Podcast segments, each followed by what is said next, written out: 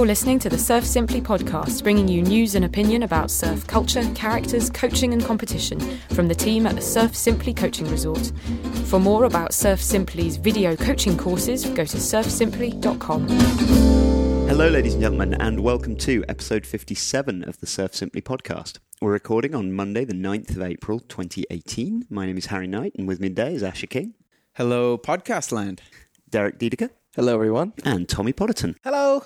We're back after, a, a, well, uh, it's kind of a predictable hiatus at this point, isn't it? Um, Has been a long time. has been a long time. Everything that's been going on at the resort, and uh, we all had a couple of weeks vacation at the start of March. So, yeah. Anyway, we are back. Apologies for our, our long absence. What did you guys get up to over the break? Well, we all went to Nicaragua together, We did. which was pretty weird.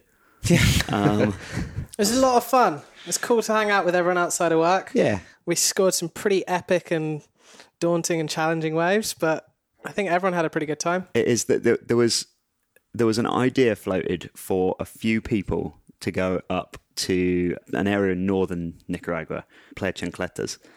And uh, slowly, one by one, more and more people in the office said, "Oh, that sounds fun. Oh, that sounds fun." So in the end, I think there were twenty of us in total. We had to rent a coach to get everybody to the airport. Party coach. We did not look cool arriving. I think at That least at least half of the aeroplane was Surf Simply. that was pretty weird, but no, it was good fun. It was it was uh, we had, we had three houses that we had to rent, Full. all full, With people sleeping on floors. people sleeping on floors. Yeah, I slept in the loft. Asher got a hallway. Ashley got the best room again. Yeah, really nailed the room selection. Yeah, it was uh, me and Harrison, uh, one of our coaches at Surf Simply, who were putting some like pretty serious time in the water, uh, and we were just the loft of like the party house, so it was pretty noisy. But yeah. I'm not I'm not quite sure how some of us ended up in that party house, especially poor old Harrison. I have no idea how Harrison stayed in the water as long as he did each day. Like Asher, you surf a lot. Like you extend your sessions, and Harrison just like one up to everybody. It seemed he was first in, last out every day. Pretty good. Yeah, I left uh, Costa Rica with two knees, and I came back with one. So it was a bit of a bummer, but uh, yeah, that's it. it. Luckily, it was the last day of the trip, so got a lot of good. Uh, A lot of good waves otherwise. So what what's the prognosis on your knees? well, I was out of the water for a month. I did uh, like four and a half weeks out of the water. I'm just kind of babying it now, but um, yeah, I tore my meniscus, and that is just you know it happens. No, good. I, I'd much rather it happen surfing than like slipping on the floor in the middle of the night. So, but yeah, Heading uh, home for the MRI. Yep. Uh, in May, what I've um what I've gathered is that meniscus is one of those things that you can kind of get better from with PT. So I'm trying to do that route, and then when we have time off in May, I'm going back to get it checked out. So yeah, But is that so? You got quite an exciting email the other day about May. Is that is your planned trip home for a full medical going to work? yeah, I- I'm I'm going to Mexico before. Um, I'm I'm going to Mexico the week before uh, going back to the states to uh, surf in the Mexi Log Fest. That's pretty cool. So yeah, I'm super super excited about that. So how did that come about? Well, I'm, I haven't gotten the full story yet. I've been trying to get in the event for a couple of years with uh, not much luck. But um, a good buddy of mine from back home actually couldn't do the event because he has to be at the boardroom show in California. So his spot opened up, and uh, yeah, I got an email inviting me to do the event, and I was just like, "Yeah, me, I'm in. Please." That's very cool. We'll see. Long left point breaks. Got to get my knee in shape for it. Yeah, I was about to say, is your knee going to be in shape for cross stepping and drop knee back, drop knee cutbacks? Yeah, I, I surfed this morning on the log and I like put in a pretty unimpressive performance. so we'll see. I got a couple weeks to whip it in shape. For, but four weeks and counting. honestly, the most fun thing about those contests is just kind of, uh, I don't know, meeting a lot of the people that are, are people I really look up to in longboarding or, or surfing in general and, and kind of just the whole community thing of it. Cause even the, you know, the best longboarders in the world still aren't like big high profile athletes. So it's a big community and, um, yeah, I'm really looking forward to it. So you're gonna you're gonna take some recording equipment up and get us some interviews for the podcast. Yeah, we'll see. I hope so. Cool. I don't piss everybody off dropping that on it. and, uh, Tommy, you're also carrying an injury at the moment. Yeah, um, mine's not as bad as Ash's, but I managed to headbutt my surfboard. Yours is more visually impressive. Yeah, although the doctor's done a pretty good job. When I was looking in the mirror, I could barely see it. Um, so for you listeners, when it first happened, there was a lot of blood, as with any head injury, and it looked like I killed myself. Scarface. But now I've just got a thin little line on, on, on my forehead. So I'm pretty impressed with the, the, the good work of Alejandro. In hindsight, do you wish it was a little gnarlier, A little just for bit, a little yeah. better 'cause story? I, I and hit some my photos? head pretty hard. I want to be able to talk about it and show people, and I just Get can't. a little baby Were, gash. were you able to milk it for a bit of sympathy at least when you came back and oh, stitches? I, I and- got dinner in bed a lot. Yeah, that was pretty cool. What was Marine's reaction when she first saw you? yeah, Marine, um, and literally, pardon my French, Marine looked at me and went, "Oh, f-. um, but yeah, I'm I'm back and I'm fine. I'm in the water. Everything's good. Man, I'm super jealous. Like when you got a head injury, it's like a pretty cool like horizontal scar on your forehead. And last time I head butted a surfboard, I had like 25 stitches down my face. I looked like a Bond villain for like a year. yeah, anybody ever gets a head injury around here, Dr. Alejandro is killer with the stitches. So Yeah. Uh, what have you been up to, Derek? I was able to try hand planing for the first time in my life. It's always we've got a few around the resort, and I was like, oh, that might be cool to give it a shot. I've just never came around that. I've never done it. And uh, a buddy of mine up in Ostional, Dave, uh, who has a wood shop that uh, he actually makes hand planes among a bunch of other really cool stuff out of all the different types of wood we have here in Costa Rica. So I got to go up and chill with him for a little bit. He kind of showed me the ropes, and my very first time heading out on a hand plane was like three foot overhead now, and it was a it was a fun introduction. Let's put it that way. But I felt so free out in the water as mm-hmm. far as a huge set coming. You know, you know you're not going to make it out in time. You're going to be dealing with huge walls of whitewater. On that hand plane, I was just dipping under the sets and crew. I felt like a sea lion out in the lineup, just like total freedom. You know, nothing to worry about turtle rolling or duck diving. And so, anybody out there who's never hand planed before, I recommend getting on one, giving it a try, and and you might find that on those bigger days that you might be a little intimidated to try to paddle out. You know, if if you're not getting long enough lulls, throw a hand plane and some fins on, and it just really opens up everything. It was super super fun. So now, how do you find hand planing compared to just going for a body surf? So, because for the listeners that might not know, hand plane is just like it's it's probably what like a four by eight piece of wood, maybe. Yeah, it depends. I mean, the, the different companies make hand planes at different designs, but but yeah, like three or four inches wide by Yeah. yeah five or eight inches long. Yeah. So, how did you find that just in body surfing au natural? Well, again, to be honest, I just to go out with a set of fins on to body surf, I've never done. I mean, when you're standing in the white water and Uh-huh. you just jump into a wave and body surf, that's all the body surfing I've Oh, done. So I really are- don't even have that to compare to. Even Fins are an essential. Yeah, yeah. So once I had the fins on and I was watching my friend Dave. Um, you know, because when we first hopped in the water and we were kicking out, I was kind of went back into like spearfishing mode when you have to kick out to the second reef and it takes a long time. I just kind of laid on my back like an otter and just kicked with my feet. And then I looked over to Dave and he was kind of just doing a regular freestyle crawl type of swim. And every so I rolled over and tried the same and I noticed every time the hand with the plane on it was in the water, I got this huge burst. It was like being a sea turtle for a second. And between the kicking with the fins and the push with the one arm that had the hand plane on it, I was covering so much ground out in the water that again you could dip under big sets and get yourself, you know, shimmied out to the shoulder if a if a good set was coming and and then that first time that I, you know, all right, here goes. And half your body is out of the water and you're, you know, looking way down the line and you can get a little cover up if, you know, for barrel scenarios trying to get covered up, it's it's a little less intimidating to try to get a little barrel on maybe like a short pound scenario with the hand plane on. I have a question. When you're um, body surfing with a hand plane or hand planing, what do you call it? Body surfing, surfing. with, a hand, plane. right? Yeah, there you go. Do you have to change the hand your plane is in? For example, on a right, have it in your right hand, and on the left, have it in your Ooh, left good hand. question. So you you don't have to. If you have, but but it helps to have it on your inside hand. Right. So if you're that's what I was going left, you want it on your left hand. If uh, you've got it on your right hand and a good left comes, you can still do it. But what you have to do is effectively roll over onto your back to put your not not all the way over onto your back, but you've got to definitely go past ninety degrees Mm-hmm. in order to get your right hand now in against the wave face on the left. That makes sense. Yeah. I feel like that's a lot of stress on the shoulder. yeah, it probably is. But I mean, it- uh, the, the hand plane's really, really useful for getting into the wave early. Um, it- it's almost like riding a longboard versus uh, shortboard in terms Yeah. of you know having that hand plane really helps you get into the wave early. A lot of the time, you know, you watch good body surfers, they don't actually use their hands in the water that much once they've caught the wave um, because they're they're now using their body much more as a plane mm-hmm. than, than their hand. But where the hand plane then again becomes really, really useful is when you come out of that really nice steep section and out onto a soft shoulder. And again, you can kind of engage that that hand plane and it'll let you keep going and kind of you, you can almost I've done it a couple of times like actually get like a cutback on a soft section and get back into that steeper section where again you're not really pressing too hard on mm-hmm. the hand plane.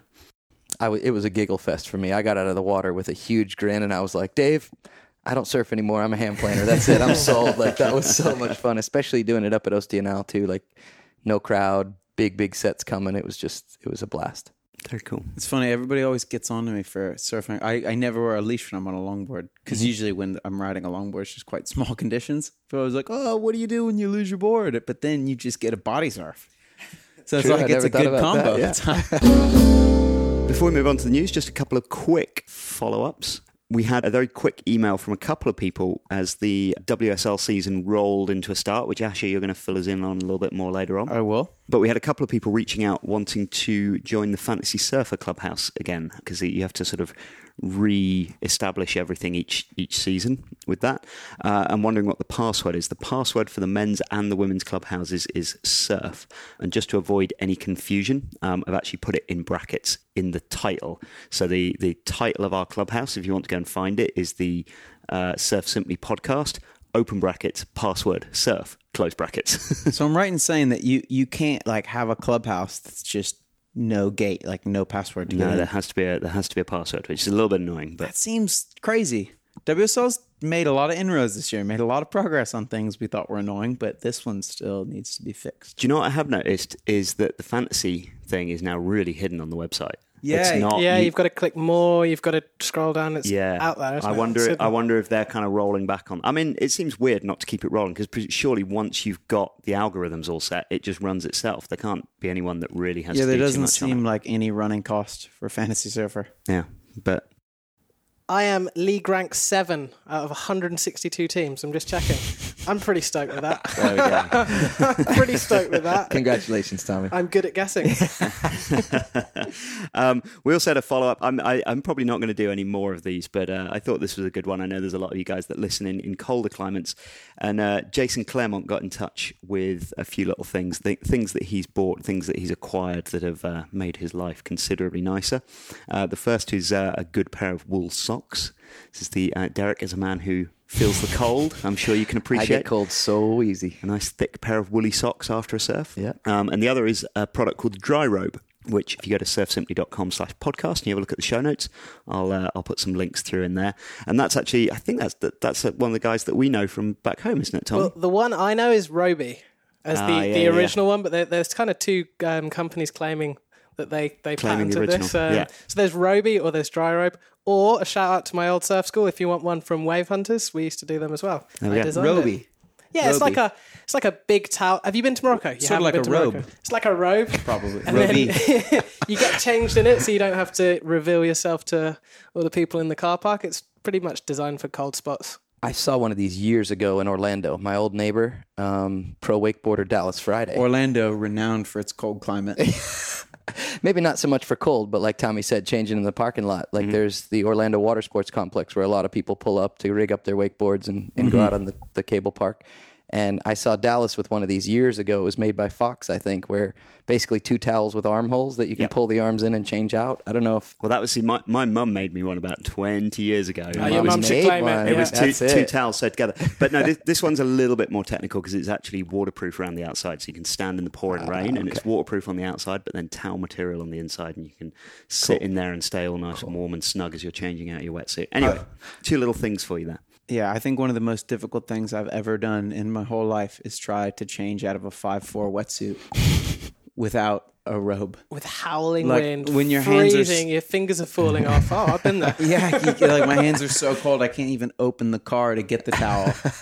And it's like trying to clamp them you guys, together. this sounds awful. It's it, it, it's either the cold side or it's just trying to get changed out of a wetsuit without showing your bum to everybody.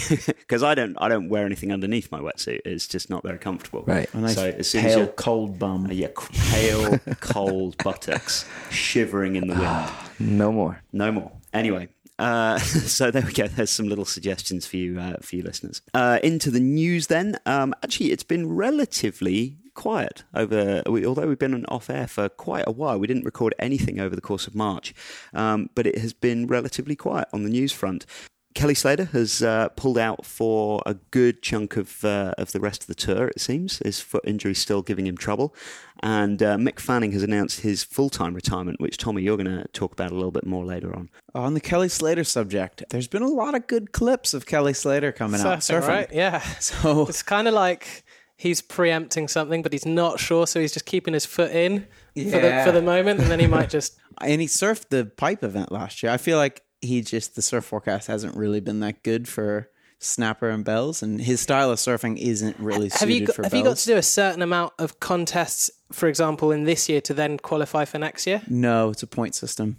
You pretty much, if you win one contest, and then, well, actually, we'll talk about this later. But with the new point system, if you win a contest, you're basically going to requalify. Okay.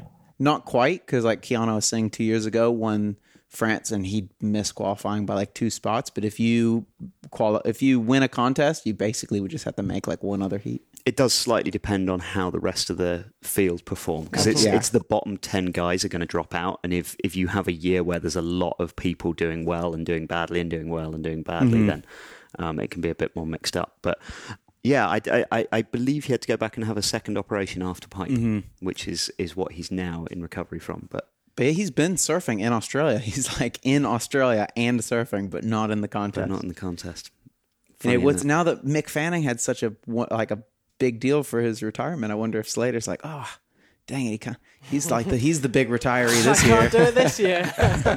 Well, maybe maybe he's waiting because obviously Mick Fanning was able to get a good retirement send off party because his headline sponsor has an event. Yeah, Kelly Slater's headline. Well, Kelly Slater is his own headline sponsor. That'd be a kind of weird party to throw. yeah.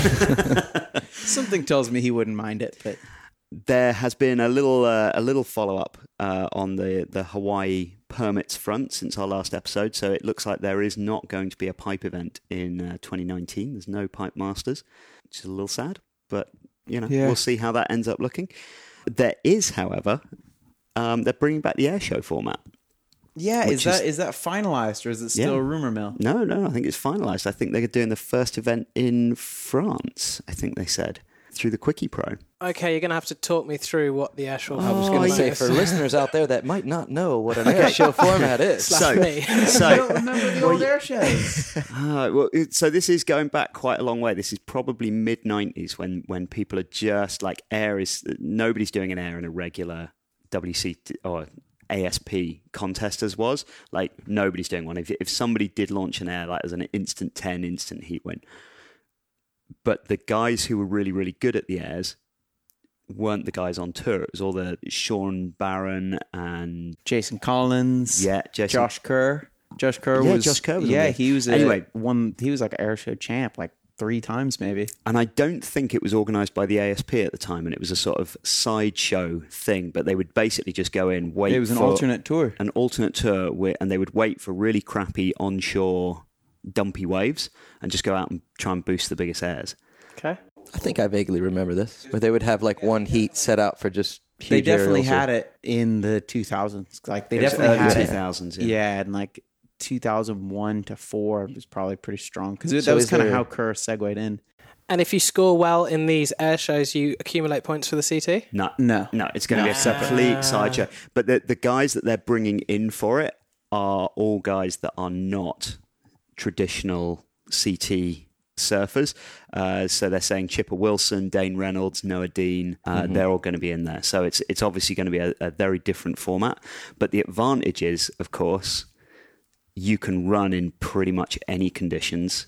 You can pretty much pick the day Because even France is pretty darn good for Like, airs. it- it's it's going to there's the potential for it you know in the same way that like skateboarding has you you've got park and you've got ramp and you've got all sorts of other uh, you know different disciplines. Like this is a great opportunity for the WSL to forge a whole new discipline that's probably a lot easier to sell to advertisers Yeah, I, I don't know. I'm a bit split on it. I got I can see on one hand I'd be super excited about seeing Filipe Toledo in an air show against Chippa Wilson because it's mm-hmm. like somebody who you always see their their their parts and is obviously amazing at, at these aerial maneuvers and, and above the lip, but putting them next to someone who's used to surf in a structured format and, and doing a big air when you only got 20 minutes on the clock. So I think that is cool, and I'm excited mm-hmm. about like, seeing those kind of free surf guys against the more uh, traditional competitive guys. But I don't know, the whole thing kind of does feel a bit disingenuous to me. Like it feels a bit like WSL is like the old uncool uncle. And it's like, oh Noa Deane, oh, he always, he's always talking crazy about us. Come on, get over, get over here, Noa. Yeah, maybe. I mean, I, I think it. I think if you're going to set yourself up as the governing body for surfing contests, then you have to embrace whatever direction it goes. In Yeah. the same way that you know we, we were talking last year about the changes to the longboarding format. Yeah. And it's like, well, look, longboarding is changing. Like five years ago, high performance longboarding was the only type of longboarding that anyone was really interested in. And now the resurgence in traditional longboarding's happened. We as the WSL need to adjust our judging. I know a couple people that weren't too interested in it five years ago. but on another note, no, it, I I think it could be cool. It just it really just depends how they. I mean, it, I don't know how they're going to format it. I don't know how they're going to run it next to the event. There's obviously like a a big opportunity there, and I'm just looking forward to see how they do it. Yeah. As somebody that doesn't watch much contest, to me, just as it sounds, seems like a bit of like a kind of like the league that the Harlem Harlem Globetrotters play in, where it's like it's still basketball, but they're kind of doing some more flair and fun and dunks and alley oops Yeah. and stuff. Like, That actually brings up a really good point. Like you said, that aerial stuff's probably super interesting to someone who doesn't surf. Like just like the Globetrotters is interesting to you take somebody the kids who's like, to come.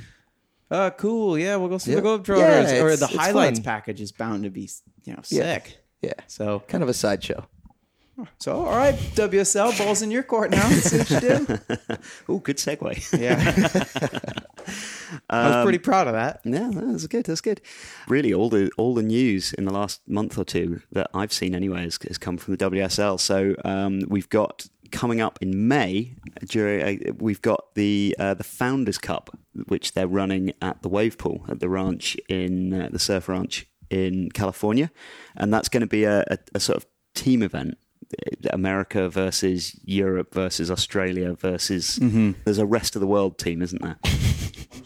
Rest of the world team. Eh, Is this gonna like help with their plans to put surfing in the Olympics at all? Is this gonna go against it? Uh, well, I don't. I don't know about that. I, I guess this is an attempt. Like the WSL, obviously own the rights to the technology, so the ability to run a team event like this is. The, the guys in, for Tokyo for 2020 have definitely said that they're going to run in the ocean, but uh, but they're then rolling onto France, and again, France is pretty keen on the surfing. So Yeah. it's Paris 2024, isn't it? Really interesting. Um, on the Europe team, Joan Duru is not on there, and he is, to my knowledge, the highest ranked European surfer. Surely Flores. I think John Duru finished higher than Flores last year because Duru was rookie of the year. Maybe Flores just with the win at Pipe r- ran ahead, but he was definitely better than Leonardo Fioravanti. Fioravanti fell off tour. But uh, yeah, Johanne Defay is captaining, Captaining captaining Europe. The, the Europe team. Um, so yeah, it's interesting that there is not a lot of information out yet about uh, how the format's going to work, how they're going to run this. But first surf event, uh, certainly for a long time, where it's uh, accessed by ticket only. Yeah. Um, they're obviously behind closed gates, so they're selling tickets. And uh, I happen to know that Rue has bought two tickets. What are the chances that Rue tries to jump in the pool for a wave? Yeah, yeah, pretty high, pretty high. I find it hard. No, I know he's very excited about that, so that that'll be interesting. So uh, hopefully we'll come back from May. We'll have lots of stuff from uh, from the Founders Cup. You'll have lots of stuff from the Mexi Log Fest. loaded. we should have a good show, listeners. You want to you want to subscribe and tune in for our May show. Will Rue buy a flag clad WSL jersey to No. support? No, Uh, do you know what I do I'm find quite ironic? Medina. He's he's not here. I would wear one. You know I would. I'd wear a bright yellow one. Jesse's, Anyway, carry on. Jesse's got a Sally Fitzgibbons top. Rue is not here to defend himself, so I feel I'm just going to dive in there. I do think it's quite funny that the event that he is choosing, choosing to go through is a real like nationalistic flag waving event, given how strongly he feels about Yeah. not Right. being nationalistic and flag waving. I thought it was more fun to to watch a contest like Goofy versus regular, or something that like join surfers onto a team. Some reason that's besides where you're from, or you know whatever, male, female. It's cool when they get grouped up in something just unimportant like Goofy versus regular. Long hair versus short hair. Yeah, that's what I'm saying. Stuff like that. That's brings no people hair. together. Okay, so finally in the news, uh, and a little bit and a little bit more sadly, uh, George Downing, the pioneer big wave surfer, um, has sadly passed away recently. George was still very, very heavily involved with ton of stuff to do with uh, to do with big wave surfing and and surfing in general.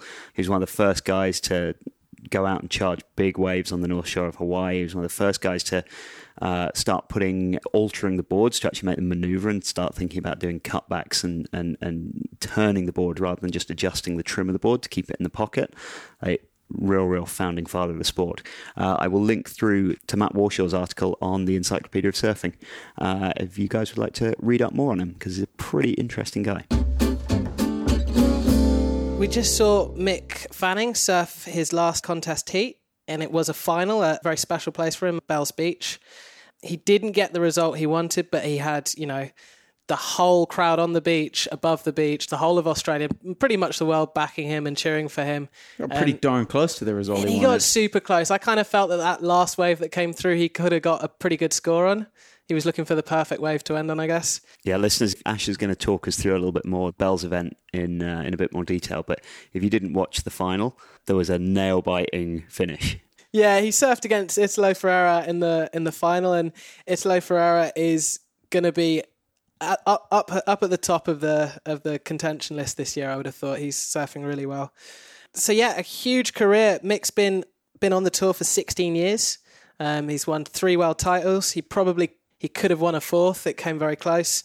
22 world tour wins, but throughout his career, he's been, and for me to watch, he's been someone that's always pushing himself. He's, you know, sometimes he's almost, it's almost been said as kind of a negative thing. He's Mr. Consistent. You know, you, you know what you're going to get from him. He does what he needs to do. But yeah, ending at Bells was huge for him. That's where he won his, his first CT event in 2001 As a wild card. as a, As a wild card. not yeah even on tour. Quite young. And he was he was able to dedicate that win. I don't want to talk too much about his life outside of surfing, but I feel like it does play a big part. He was able to dedicate that win to his brother Sean, who who died three years before. He won his second two uh, world titles in 2007, 2009. He won bells again in 2012. He had a huge event um, at Pipe Masters in 2013 against that heat against Kelly and John John Florence. Do you remember that one, Asher? Oh, I remember that one. That was pretty good. I actually, I, I think the, uh, I don't know. I think it's been a wash because I think he won world ti- one world title that I didn't think he won, and then he won one or he lost one that I clearly thought he won. I think it was 2013 that uh, it was him and Kelly Slater going into the last event, and he had a heat against CJ Hobgood that I thought he lost, and then he had one against Yadin Nicol that I think I thought he lost. But then two years later, an Adriano de Souza one, um, he had a heat against Medina that Medina did a big air at pipe and got like a seven, I think. And I just thought he clearly did not get the score. Um, so yeah, I think it washes. Um, I guess one of the big things to happen to him was in, in 2015. He was pretty much gunning for his fourth world title. Yeah, Um, and surfing at J Bay, most people would have heard about this. On camera, he was attacked by a great white shark. And it was kind of just this huge thing that stopped the surfing world and just put everyone into check for, for a little moment. Well, I think that would that that was one of those. There aren't very many of them through history, but that was one of the event that one of the sort of events within the surf world that transcended the surf world, and, and you know that was Absolutely. that was front page news. Yeah. Outside of the surf, you know, the BBC covered it, CNN covered it. World champion surfer yeah. attack encounter, however you want to do it, but live on camera in a world tour event. Like, I mean, that that yeah, Scary stuff. that made him a household name. Yeah, but there's a lot more to that season, wasn't there? Yeah, he's he's a pretty brave guy. He, you know, he carried on. He um, he surfed. He was surfing in the Pipe Masters, doing really well, and then on the morning of one of his um, his heats, he found out about his brother Peter, so his second brother, um, to die, and he kind of dedicated his surfing that day, and then um, from there onwards to his brother, and he went out and surfed on the on the morning of hearing about his brother dying. Yeah, and it was he was pretty clearly shaken up in it. Yeah, I couldn't imagine doing that. man, that whole year he got he got divorced that year as well.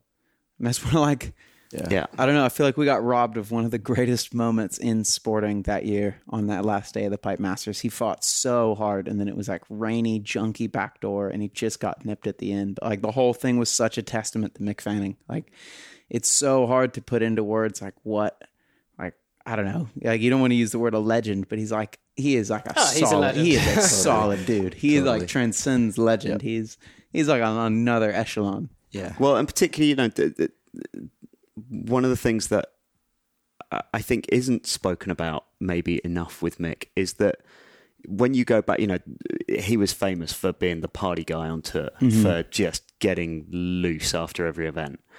And then, was it 2005 he blew his knee? So yeah, he had that big hamstring tear in 2004. He had to kind of sit down and and reassess himself, and he realised his mind wasn't in the right place. His body now wasn't. So he had a, a huge thing to overcome in order to get himself, you know, back at back at the top of his game, or even higher in, in this game. Yeah, and and when he did that, he came back as a very different person. Mm-hmm. You know, and it, it ushered in. There had been people in the past. Like this is not to say that other surfers weren't taking the sport seriously, but when Mick came back, you know, he obviously went through a ton of physical rehabilitation um, during that that injury. He was off tour for over a year with with the injury, but when he came back, he came back with a personal trainer, with a dietitian, with a coach. And I don't know that anybody ever did that. Like there were guys that definitely took it seriously. You know, you could see that Kelly and Andy took it seriously, but they didn't travel with personal trainers and coaches and, and, and all the rest of it. And Mick suddenly turned up with this entourage and said, not only am I like back, but I'm going to take this more professionally than anybody else around here. And he definitely just set a precedent from then onwards. Yeah. Yeah, I think there's there's a lot of argument. I mean, if you were to look back at the history of surfing, there's a lot of big turning points and a lot of people who totally changed the sport. Like you know, Mark Richards or Simon Anderson with surfboards. Like it, there's a lot of performance and design uh, revolutions, but I can't think of anyone that's done anything remotely as much for professional surfing as Mick Fanning. Yeah. I mean, when when he came back, it was like a night and day change. When he came back with that focus, it was all of a sudden, you know, it was much less cool. It was like before Fanning, it was like getting, you know, pissed drunk before the event was like core and cool. And after Fanning, you saw kids at amateur events come with a medicine ball to warm up. Yeah. It was like a like a massive, massive change. And uh, that's amazing. You know, that's a that's a huge credit. Yeah. and it it probably was that that then in the end made him realize that now is the time that he he's he's ready to retire. He he looks at guys like Medina who are still pushing themselves, still taking it that seriously, day in day out, doing everything for contests, and he's probably feeling that he's he's done that now. He's he's losing that drive. He's he had that um, in 2013. He did the the documentary Missing, and he got to you know experience the world, travel the world, and free surf. He did the the Ain't No Wave Pool. I don't know if you guys have seen that. You've seen that. Oh, and that So- what's it called? The rattlesnake or something? The like that, rattlesnake. right? No, it's got the music rattlesnake. Yeah. So he's realizing that he wants to do those fun, amazing things now, um, while he's still surfing really well. So having having been the huge influence that he has been, it appears he has now been influenced by all the trips he's been doing with Mason Ho in the last two years. Yeah. Let's. I don't know. I think Mick's best surfing is ahead of him. Like, I, I he, he- I don't know. This is just going to be such a different look at his surfing, and just like you said, and there's not much he more he can give back to pro surfing. I mean, let's say he wins another world title, it's amazing, and now you know he's in the four world title realm. He's you know there's Mark Richards and Kelly Slater, but his surfing has kind of just fit the framework and the criteria as well as it could. Now he's going to be able to experiment with boards. He talked about wanting to ride more single mm-hmm. fins yeah. and twin fins. He's going to be able to explore, you know, new waves. One of the things that he said he wanted to do is he wanted to make an iconic surf movie. And I'm like, he rides for Rip Curl. He's got the Search logo on his board. The Search was like the best surf movie ever. You would have thought that there's going to be a, a feature film about Mick Fanning. Oh yeah, I mean, I think he like. Someone's missing a trick if they don't. if yeah, they don't make that. I think he kind of said he wants to do that. I mean, I have to say, I think one of the best single pieces of filmmaking about surfing is the 60 minute. Yeah, the piece the that- ESPN documentary episode uh, sixty. I mean, that was just. It, it didn't. The crazy thing for me was that didn't touch on all the things that Mick has done. It just touched on, you know, some of the more dramatic ones that would make for a good storytelling. But I mean, it, it, well, again, we will put links to this in the show notes, guys. Go go and watch that because it's an astounding piece of filmmaking. It's a real tearjerker. You you can't believe the things that are going on outside of this guy's surfing career. Yet he keeps plowing through and he keeps going. Yeah, it never felt you know, it wasn't ever like a ah, you know, things are really tough for me. He just like just- he is solid as a rock. Right. Right. Like Mick Fanning is like the man everyone else is measured by. I remember Kelly saying a while back in an interview that when you're winning and you're just on a roll, your heats and you're winning contests, like you're, you're enjoying the ride, but you're not really growing as a person and getting better. It's when you have a hardcore injury or a loss in your life that kind of makes you sit back, like Mick had to do.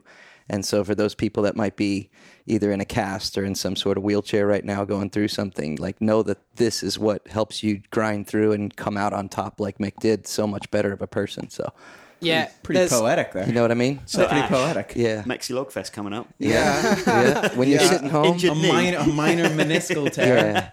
I'm, I'm ready for my 30 for 30 E ESPN. you know when everybody else is out surfing and you're home with a cast on or something and it just grinds away at you just knowing that in the in the long run you might come out a better surfer out of it so Yeah, there's a there's a really really good. Uh, it's an animation actually. I think it's done by Red Bull. oh, so good. That where Mick talks exactly about that. He talks Yeah. about um, you know winning the title and feeling like yes, I've won the title, but Yeah. where are my friends? What's you know, next? Yeah. What, what- I'm losing that me part of things, and how Mm-hmm. he's going to try and bring that back. And he talks like you said, Asher, about you know the future being trying new boards, searching new places, discovering stuff, right getting back in touch with his friends and, and the world.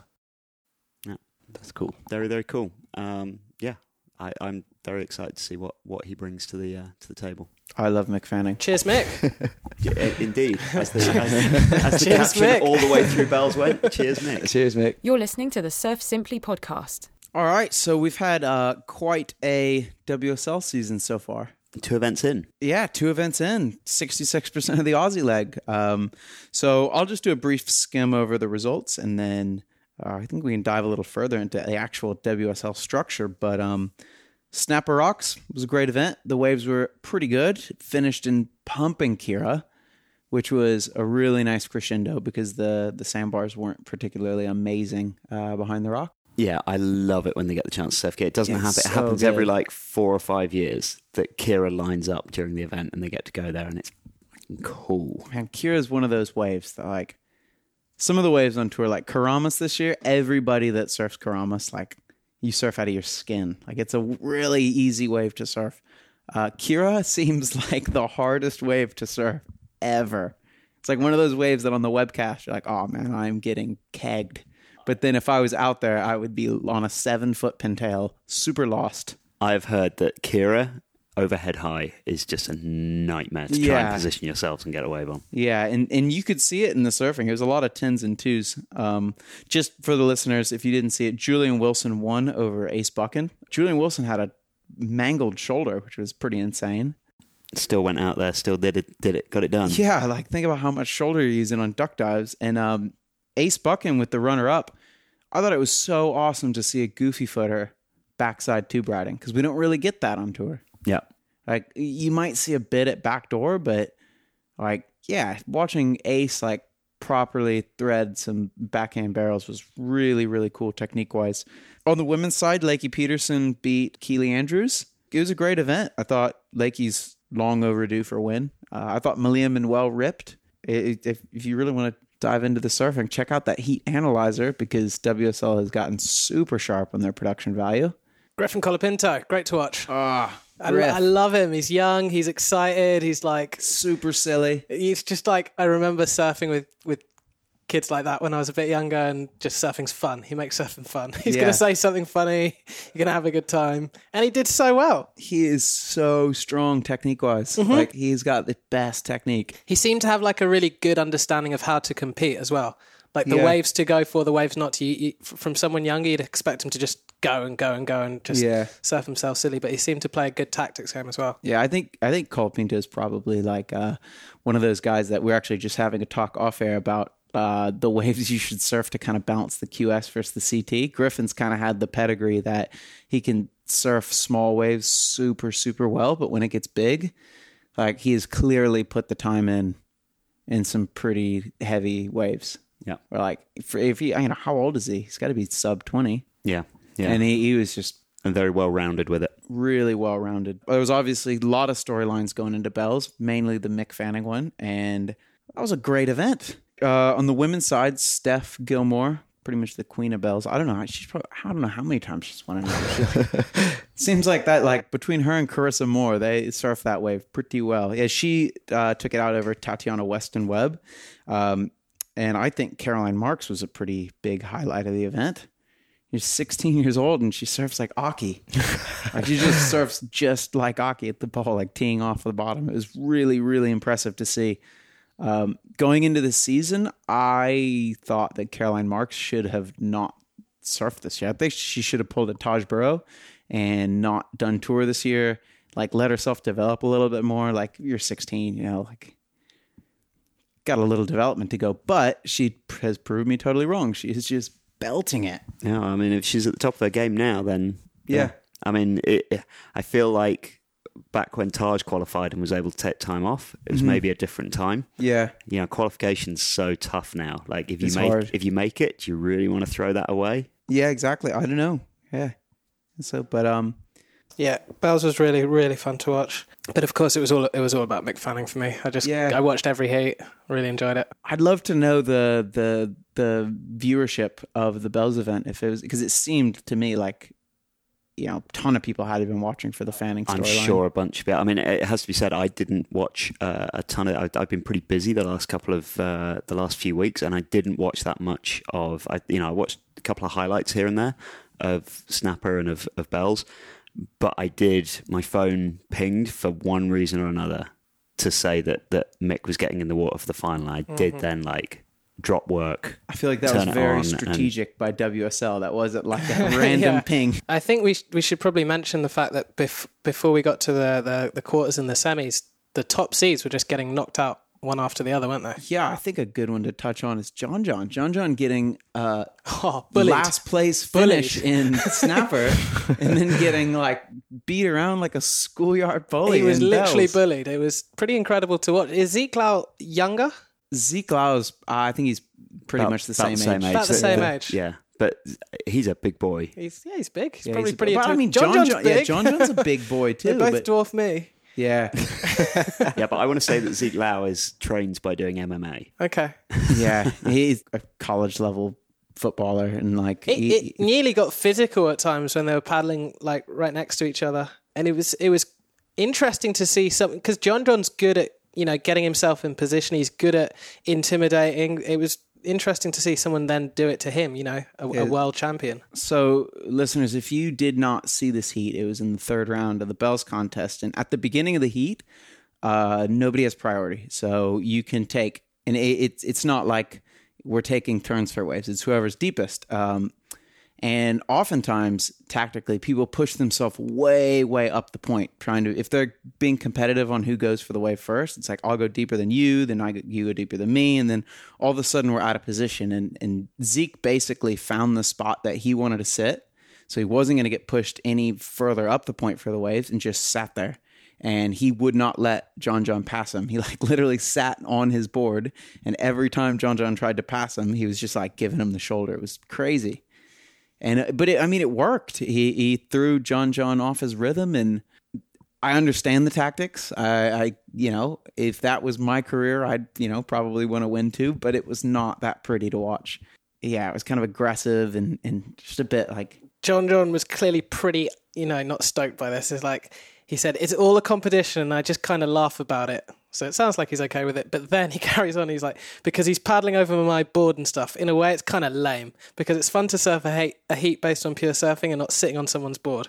So I he's, agree. He's pretty annoyed. yeah, it was weird. A- If actually, it worked, it worked. But Yeah, once John John seems kinda had priority, Zeke was like paddling circles around him like a shark.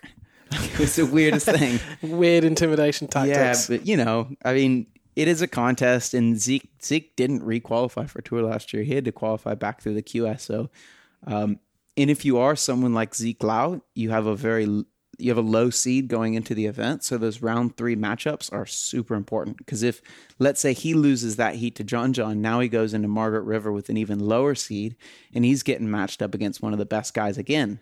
By winning that heat, now he's lost his seed and he's going to draw a more mid level surfer. So it does set up his year a lot better, but oh man, it's not that nice to watch. Do you think that after doing what he did and successfully beating John John, we're going to see more of that?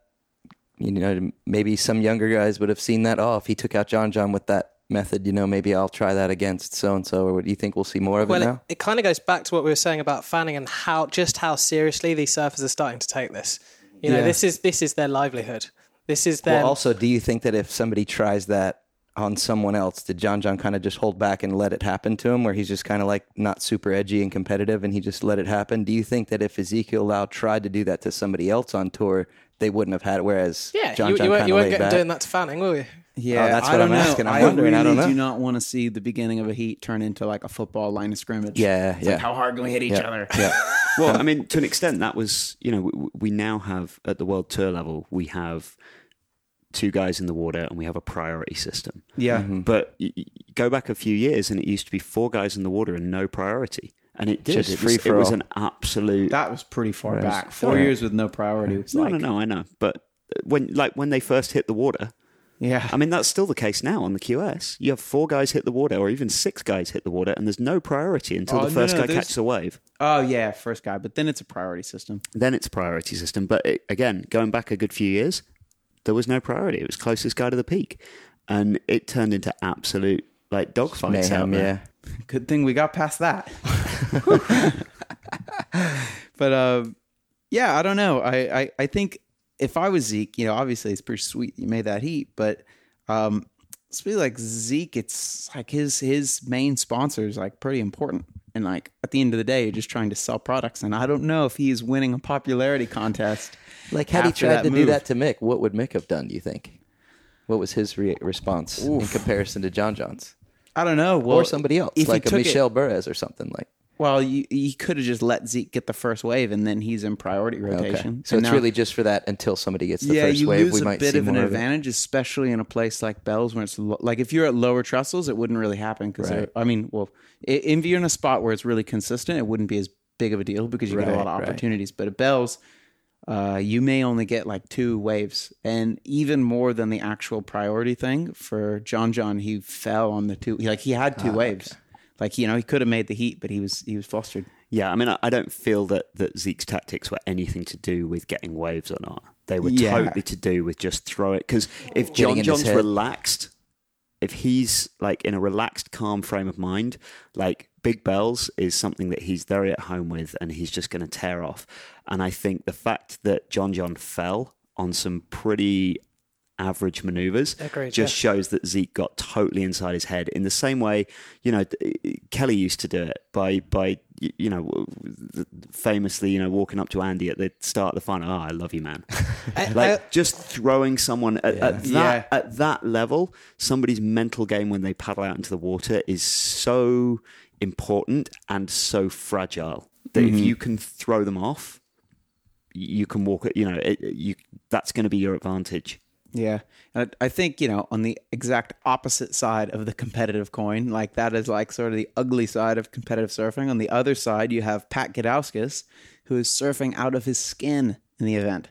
Where that you could see that the contest really brought out the best in him. Like every heat, he was pushing his turn like 15 to 20% further than normal. And you could see how eh, he did have to push his surfing, and that was fun to watch. Mm-hmm. We were like, oh, this contest is actually like that, you know, bringing out the very, very best in him, which, yeah, that was really cool to see. I think that was actually one of the highlights of the event for me.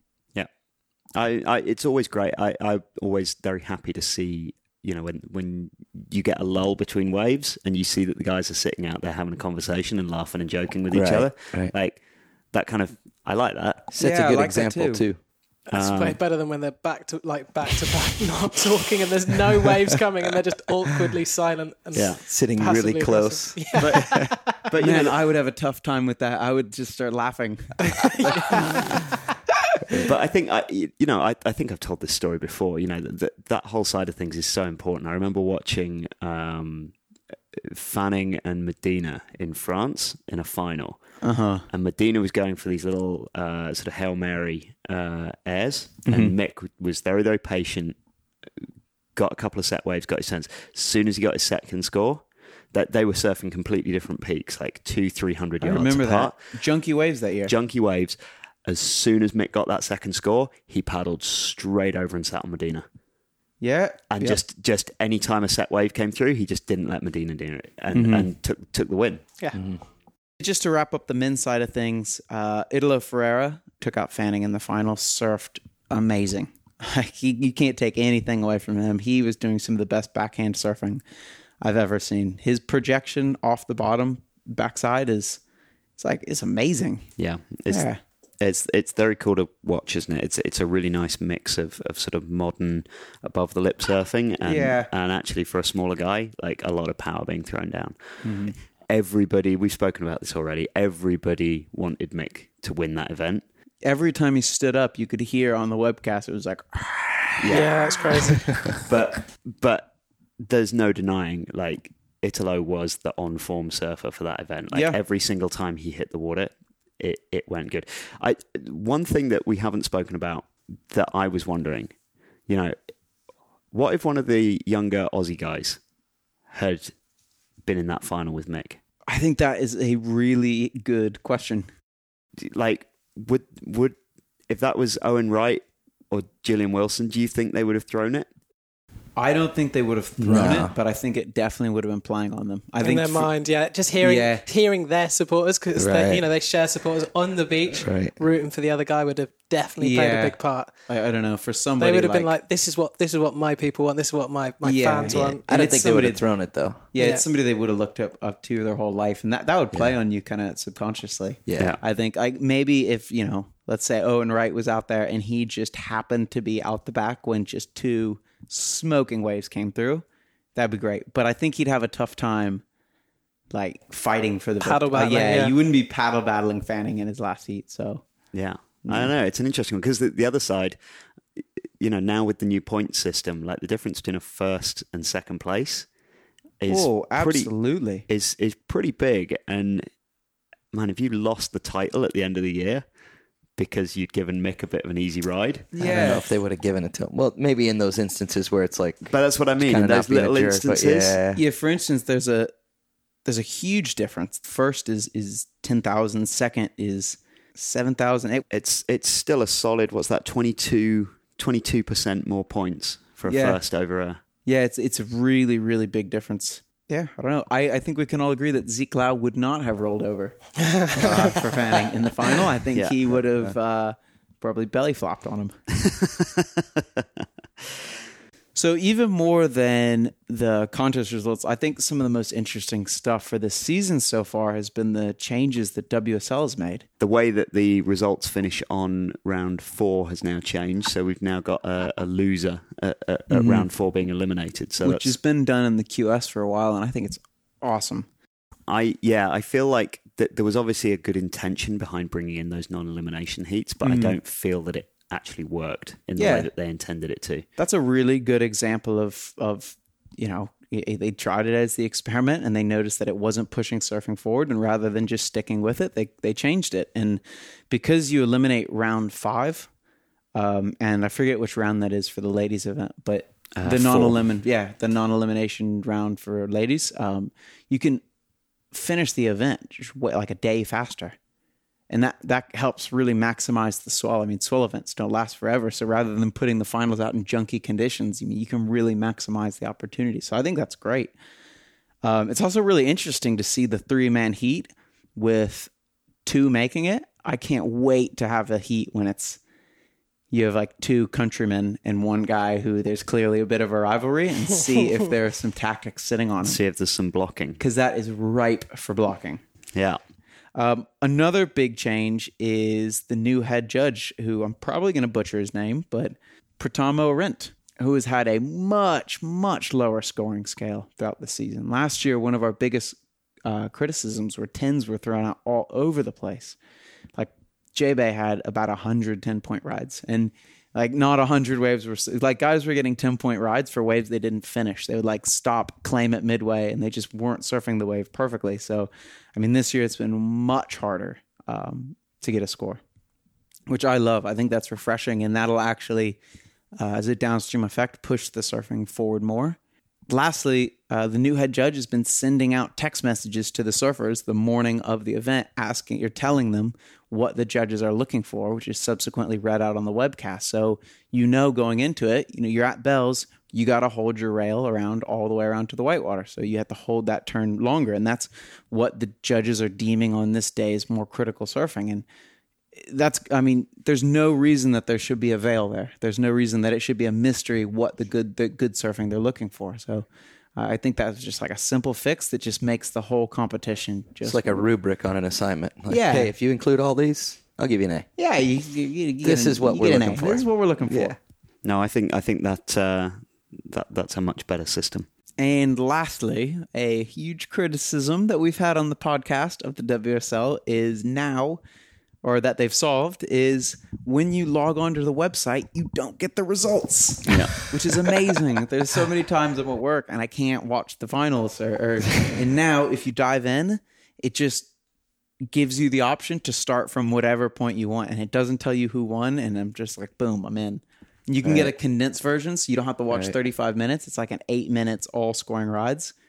So Perfect. yeah, boom, my done. buddy used to ask his roommate to open it up and log in so he could like this is somebody that didn't care at all. But Yeah, he that was, like, was- I don't want to see what it is, so can you go to this website and Yeah. just click play on this for me and then walk away? Like, They used to be my girlfriend's studio. I'd be like, all right, I'm gonna come home.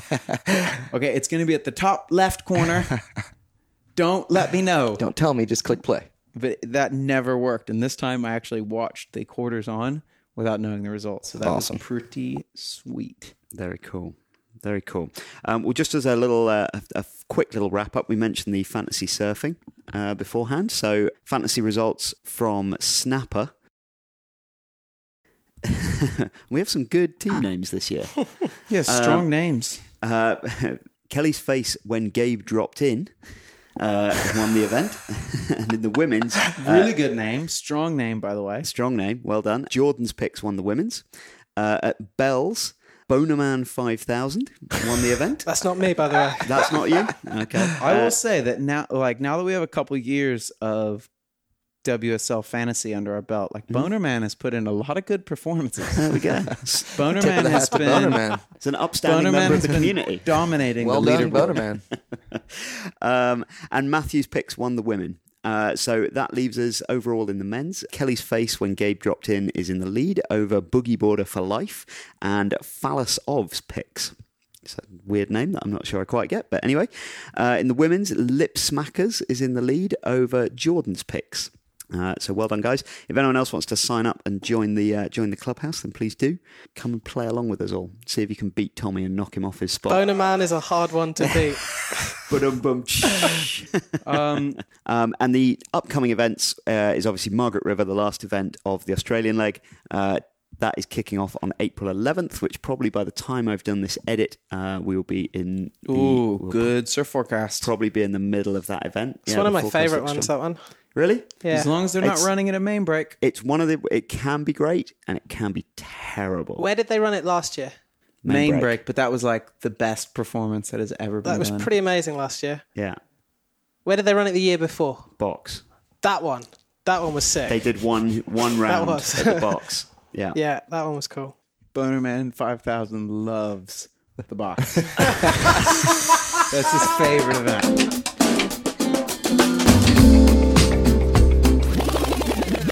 Okay, so I am just going to do a very quick follow up to uh, the two pieces I did a few episodes ago, episode 50 and episode 51, where I got a little geeky and technical about some surfboard design stuff. And I had a couple of emails off the back of that from people asking about the uh, relationship between the volume of the board and the surface area of the board. Um, and how they interplay with each other.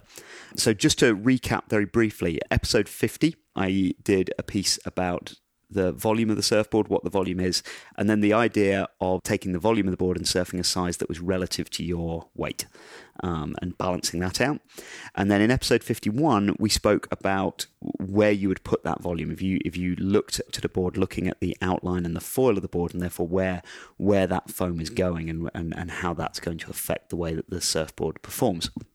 And off the back of that, um, I got a couple of people emailing asking about, and in particular, uh, with regards to catching waves, whether the volume is more important or the surface area is more important. Um, and so the surface area being sort of the 2D, if you look at the bottom of the board, just the, the, the 2D area of the board, where the volume being the 3D box that the board is.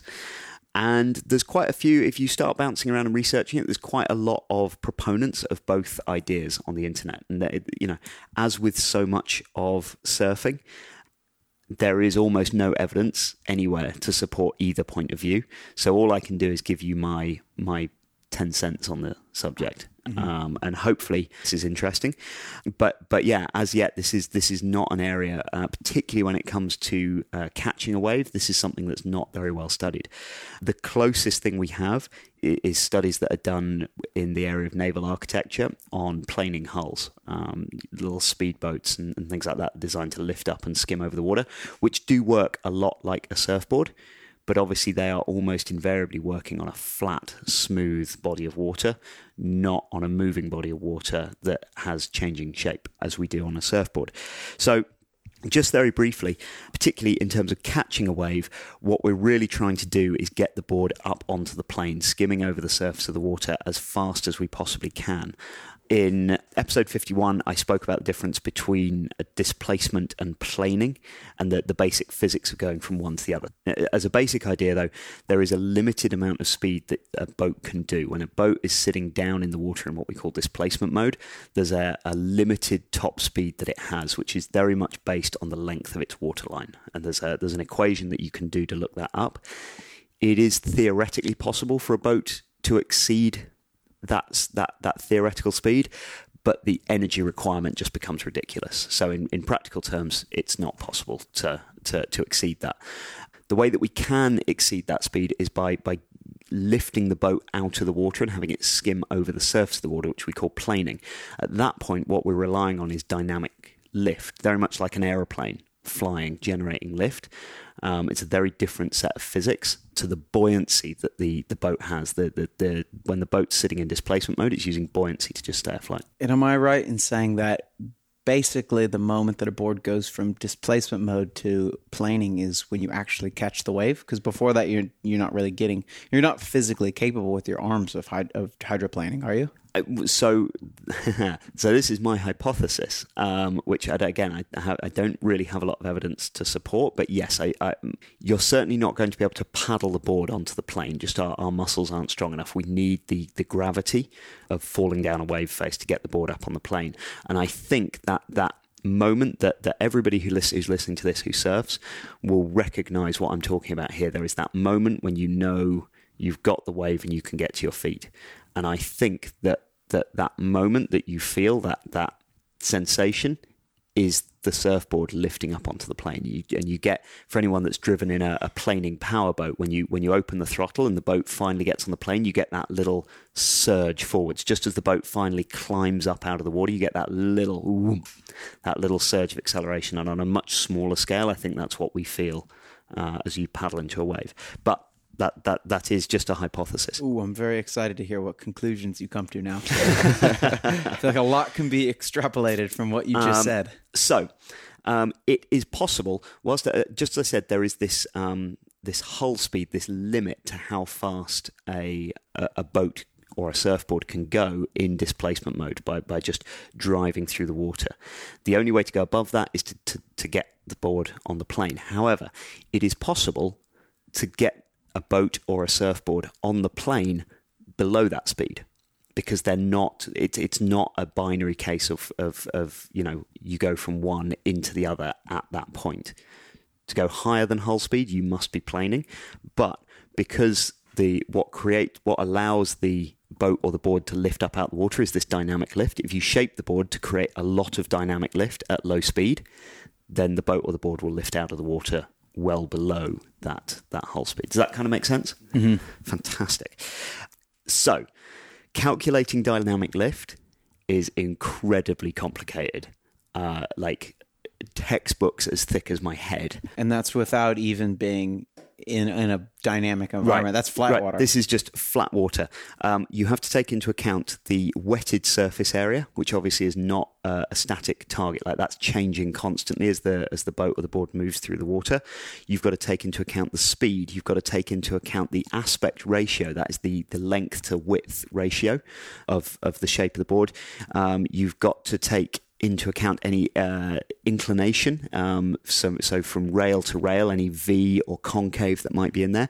You've got to take into account the angle of the tack, the the trim uh, that the board or the boat is sitting at, uh, and then the fluid density of of the water that, that you're moving through. And pretty much all of those are moving constantly, e- even just on a boat trying to get on the plane in static water. If you think about as a surfer when you start paddling, as soon as you start paddling, the angle of attack starts changing because the, the, the boat, the, the, the nose of the board will start to generate lift and will actually, the, that angle of attack will change. As the wave then comes along and lifts the tail, and you go from being on a flat surface to being on that sloped surface, the angle of attack, the f- speed of the flow of the water, although your paddle Mm-hmm. speed remains the same, actually the water is moving around underneath you at completely different speeds. Everything is changing. The wetted surface area is changing again as that wave lifts you up. Different amounts of the board will be exposed to uh, water, and at different angles, the angle of attack is changing. Could it be a good aim to try and increase your paddles as the wave lifts you so that you keep that angle the same? As it was on the flat water, you increase your paddles to keep it the same as the tail gets lifted. potentially although so just to show you know one of the problems when you generate lift you also generate drag so you can increase the amount of lift that you create by increasing the angle of attack by lifting the nose and dropping the tail. That would increase the angle of attack which mm-hmm. means at any given speed you're increasing the amount of lift that you're generating. But you are at the same time increasing the amount of drag. And so there's sort of a bell curve of productivity where you're you're increasing and you're getting better and better and better. And then actually now the amount of drag that you're producing although the amount of lift is going up the amount of drag is going up significantly as well and you're now losing out And then you've got gravity working as well. then you've also got gravity to help you increase speed. Uh, so yeah, there it, and and this has never ever been studied in in a wave situation. You know, like I say, there's there's there's been stuff done on on flat water boats, but but nobody has ever really got any kind of measuring equipment in in on waves and, and watched surfers trying to catch waves. It's not been the subject of of, of proper studies. I would be so interested to see the relation, like a, a good data on the relationship between wetted surface area and uh, surface, or like yeah, wetted surface area for minimizing drag versus surface area for lift. Because like right off of the top of my head, I think like oh, I generate so much lift off a big long board, but then if you have all like when I'm riding a big wide longboard, there's so much wetted surface area. So maybe something like a George Greenough edge board where you're minimizing the amount of wetted surface area on the mm-hmm. bottom. So Oh, if you really want to get into it, there's two um, there's two documents that are, are really really interesting. There is a book called The Naval Architecture of Planing Hulls that was written by Lindsay Lord in 1946. It was based off uh, a whole bunch of research that was done by the U.S. Navy during World War II to try and create the most efficient high speed planing hulls for their motor torpedo boats. Um, that book is the book that um, Bob Simmons. Yeah, I was about to say it's like the Bob Simmons George Greenough Bible. Right. Yes, that was their Bible when they were then creating boards. Um, in terms of them moving on, um, there is a gentleman called Daniel Savitsky, uh, who is from New York. He was a professor of fluid dynamics and naval architecture for years and years and years. There's a paper that he wrote in 1964 called The Hydrodynamic Design of Planing Hulls, and that goes into all those things that you're just talking about. I, I, I will uh, put some links to both of those. Uh, there's actually a, a PDF of uh, Savitsky's article, so I'll, I'll put a link to that if anyone would like to read it. Go, if you just read the first page, you'll see how complex the problem is. Yeah, I was about to say I'm super interested on the subject. However, I feel like Savitsky's work is probably I'm going to read one page, and like retain very, very little of it. So I think the best course of action is for you to read both books, start to finish, and then I'm going to need to sit down and have like a have a talk with you. Okay. Well, because I actually have tried on the first one. I've tried on naval architecture of planning holes, and I was just like, "Whew, I did not make it to this level in school." So, the initial question was about the relationship between volume and surface area. Okay, so volume is your indicator of the static buoyancy of an object. When you throw it in the water, um, because all surfboards are more or less the same density, they'll all float about the same. So, volume shows you how much it's going to going to float. Surface area is just one component of of the that that complicated equation that for, for dynamic lift. I think a really good analogy to think about is that the volume, uh, when you're paddling into the wave, we've got to lift the board out of the water. The greater the volume is, the higher the board's sitting before you start to use dynamic lift to try and lift it out. So the higher the volume, the less lift, the less surface area you need to get the board up on the plane at the same time. The lower the volume, the lower the board sits in the water, the more lift is going to be needed to get you up out of the water. Remembering that your weight is a huge part of, of the overall thing. So the volume might be like the tee off point when you're playing golf. You have different tees for people of different abilities. You know, you normally have the, the men's tee and the women's tee, and then some places they have the, the sort of junior tee off. Bit questionable there men's and women the different tee, but I'll leave that for another well, that's hey, I didn't design yeah. the sport of golf. I was about to say it's one of my gripes with golf. We'll, we'll say the red tees the white tees, the blue tees, I'm and the black. You're going beyond my knowledge we'll of golf. Go we'll go color, not but, gender. But here's here's the deal. So so the the volume of the board is sort of like that tee off point. You've got to hit the ball all the way to the hole, but you can start a little bit closer to it by increasing the volume of the board. Okay. The surface area would be like the use of your hips in the swing when you hit the ball it's just one component. Yes, the hips are helpful, but you could have good hips or bad hips in your golf swing, and the ball would still end up at the uh, at the hole eventually. Does mm-hmm. that kind of make yeah, sense? Mm-hmm. So it's not like like volume is a a, a, a solve all equation. It, it is really useful, and yes, the bigger the surface area, if we could keep everything else the same, the bigger the surface area, the more lift you're going to generate, and therefore the quicker you're going to be up on the plane and riding. But it's not quite as simple a, a, of a thing to understand as as the volume on a board. And then you have all the complications of volume versus surface area over what distribution when you're actually up and riding. Yes, exactly, because the wetted surface area then changes. Yeah. So um, it is a really interesting thing to think about. Um, but in terms of, as far as this conversation concerned, uh, you know, we were just really looking at, at, at catching waves. So in terms of, of, of, catching waves and getting to our feet, um, volume and surface area are, are, I guess, equally important. You you can't discount either one, but they're also important in different ways. You know, once once you're up and riding, the volume really doesn't do anything for you. It's not important.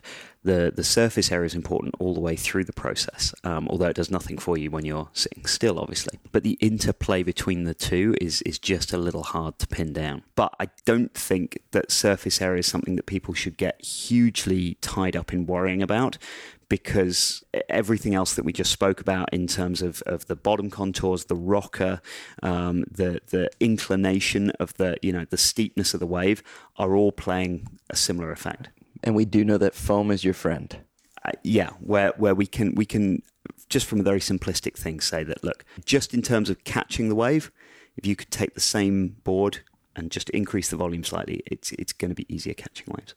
All right, that is almost all we've got time for. So uh, before we go, uh, quick what to watches. Uh, Asher, what you got for us? Oh, I have a what to watch that I really like. Uh, I really enjoyed Tanner Gudauskas' uh, new edit, Project One. Um, I really like Tanner Gudauskas' surfing, and I also like how he's sort of shifting away from the QS grind and get to be a little more creative. And I just thought it turned out really well. And uh, yeah, always cool. chooses very good music. Mr. Gudauskas. So strong point. Very cool. Uh, Derek? Mine's going to go away from the surfing world a little bit. If you have Netflix, I really enjoyed Fred Armisen's Stand Up for Drummers. Even if you don't play any music and you've never played in a band, it's really yeah, informative good. and super funny. You're a bit of a uh, comedy comedy aficionado. Love me some stand up. Very cool. Uh, Tommy, what you got for us? This is my second recommendation for the surfer Caio Teixeira, the, the Brazilian guy. It's called I I Hate Politics, but I Love Rights. Super exciting. It's my kind of longboarding. it's uh, it's awesome. I like the title. Yeah, it's, it's interesting, isn't it? I don't really know what he's trying to get at, but whatever. It's it's awesome. I love that one. Very cool. And uh, my little recommendation for you is one of the Rip Curl projects with Mason Ho and Tom Curren, uh, both chasing uh, typhoon swells uh, off in the uh, North Pacific. It's pretty fun just watching those two. Let's be honest, slightly oddball characters uh, interacting with each other and having fun, but at the same time, like super, super cool surfing. So I'll- How I'll put happy that in the link. is Rip Curl that they now have Tom Curren, Mason Ho, and Mick Fanning able to travel together? yeah, that's going to be That that's is- pretty strong. Isn't That it? is a strong group for a movie. All right, guys, that is all for this episode. Uh, we will be back hopefully a lot sooner uh, next time with a little roundup from Margaret River and uh, a few more listener emails. So if you guys have any questions, then please feel free to get in touch. For now, from all of us here, goodbye. That was the Surf Simply podcast from the Surf Simply Coaching Resort in Costa Rica. For more about Surf Simply's video coaching courses for experienced surfers and technical coaching for entry level surfers, go to surfsimply.com.